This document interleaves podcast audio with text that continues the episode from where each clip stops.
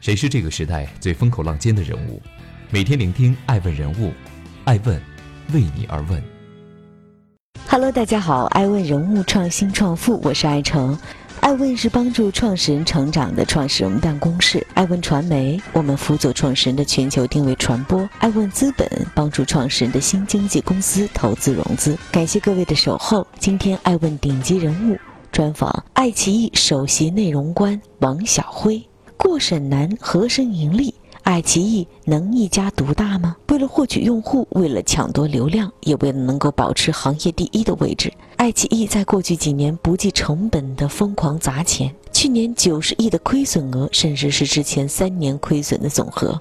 爱奇艺创始人龚宇曾经表示，变局背景之下，爱奇艺正在迎来关键时刻。视频内容审查趋严，抢夺 IP 的烧钱比拼，短视频的颠覆性冲击。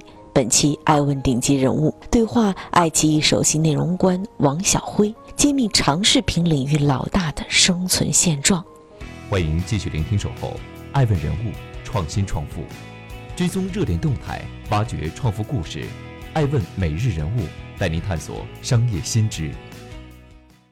爱问爱奇艺视频内容的审查有多严？政策的不断收紧，市场风向的大变，是二零一九年电视剧从业者最直观的感受了。二零一八年，中国的广电总局先后颁布了多条政策，对于电视剧内容导向、演员薪酬配比、网络视听节目的内容审查等多方面进行了规范和监管。再加上各种限令，目前的电视剧行业已经发生了很大的变化。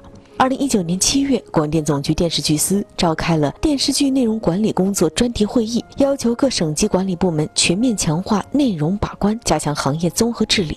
而对于广播电视和网络视听节目，相关部门早就开启了二十四小时不间断的监看模式，线上线下执行统一标准，对重大项目基本上都是提前介入，加强对优质剧集的引导。对于苗头不对的剧，基本上不等成片播放完就及时下架。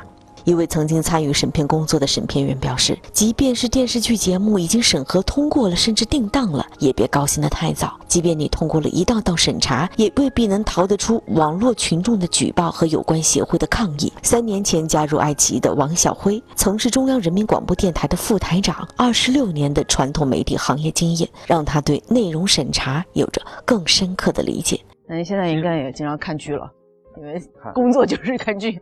重要的剧，尤其是那些重大题材敏感的，我我是一集不落，从头在看。你比如像那个《延禧攻略》，我在七十集从头到都得看看完。啊，是吗？《浩然传》六十多集的看完，因为他要送审。他们会问你什么问题呢？比如说你这个戏，比如说《延禧攻略》，有有些价值观不正吧？我会告诉他，你给我说哪一点不正。什么样的剧情是不行的？对外公布了很多规则嘛，比如说小三永远不能这个成正果，修成正果，不能怎么不能破坏家庭成功。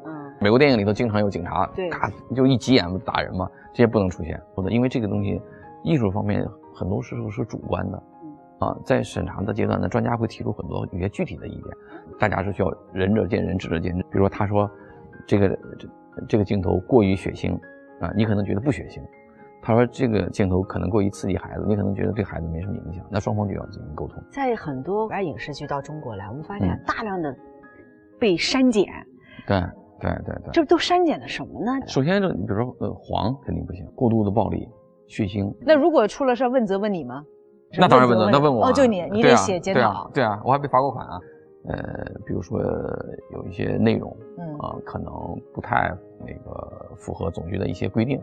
欢迎继续聆听《守候爱问人物创新创富》，追踪热点动态，挖掘创富故事。爱问每日人物带您探索商业新知。爱问王晓辉，爱奇艺的首席内容官。爱奇艺亏钱，那什么时候能赚钱呢？在财富杂志最新发布的二零一九年中国五百强企业榜单上，爱奇艺凭借二零一八年全年二百五十亿元的营收再度入围，并且排名较去年上升了七十八位，也是榜单上唯一入围的在线视频平台。但稍显无奈的是，在财富同步发布的百强企业亏损名单中，爱奇艺的亏损额高达九十四亿元，仅次于美团。今年五月，爱奇艺发布了一季度财报，净亏损达到了十八亿元，比去年同期多了十四亿元。尽管爱奇艺在内容方面的巨大投入收获了成效，但几乎同一时间在买版权、自制剧、推综艺等方面同时发力，还是吞噬了爱奇艺的绝大部分利润的。就在三个月前，王小辉在爱奇艺世界大会上宣布，二零一九年爱奇艺的内容投入仍然超过两百亿元，保持两位数增长。爱奇艺在内容和研发上的投入啊是非常非常巨大的，一八年全年亏损扩至九十一亿人民币，这么多亏损，这钱您都怎么花的？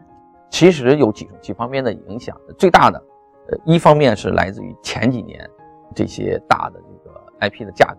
企业之间的竞争是白热化的时候，推高了一些价格。就是说买剧大家竞争啊，买剧买的时候，你出一千，他出一万，是吧？你出一万，他出十万，这个价格就飙上去了。这是一。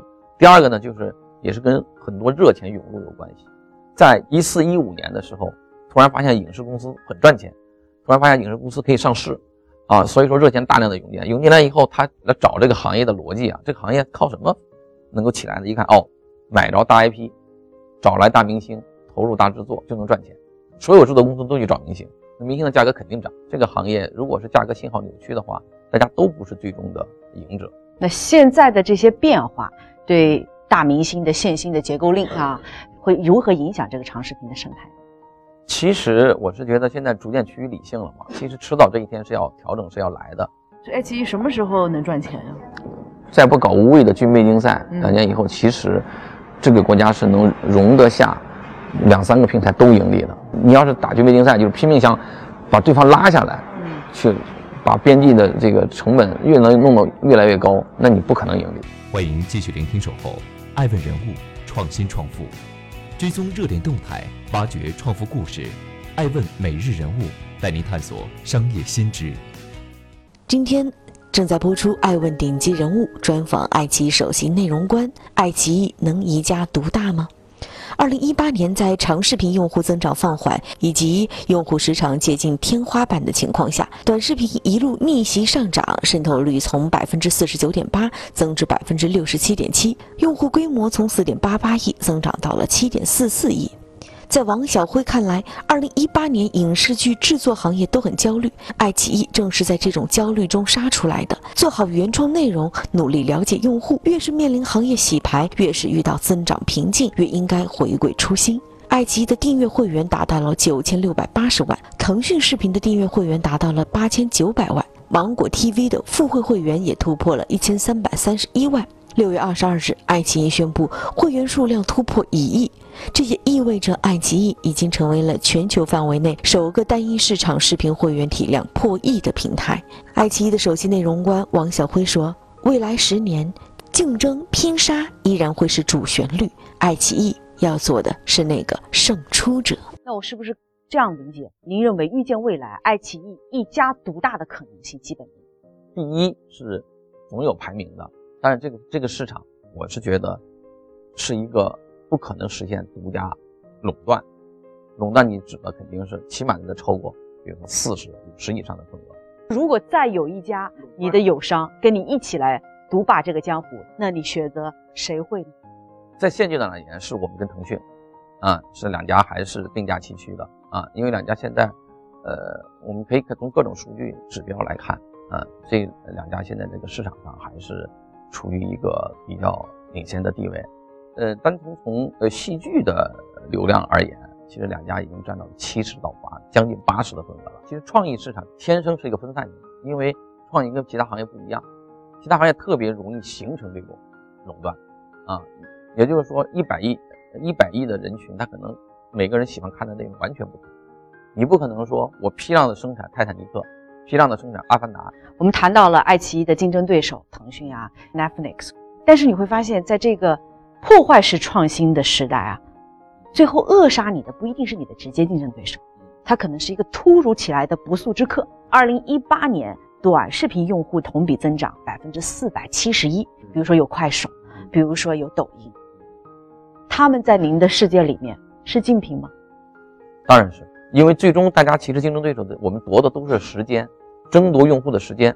你比如说，今日头条的竞争对手也是微信，微信的竞争对手可能也是爱奇艺，爱奇艺的竞争对手可能还是淘宝，争的都是用户的时间，谁更好玩，谁更对我有用，所以从这个角度而言，我还认为长视频还是有很大的这种空间的，包括时间红利和人口红利。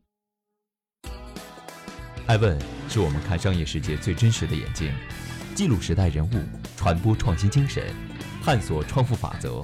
微信搜索“爱问人物”公众号，查看更多有趣又有料的商业故事。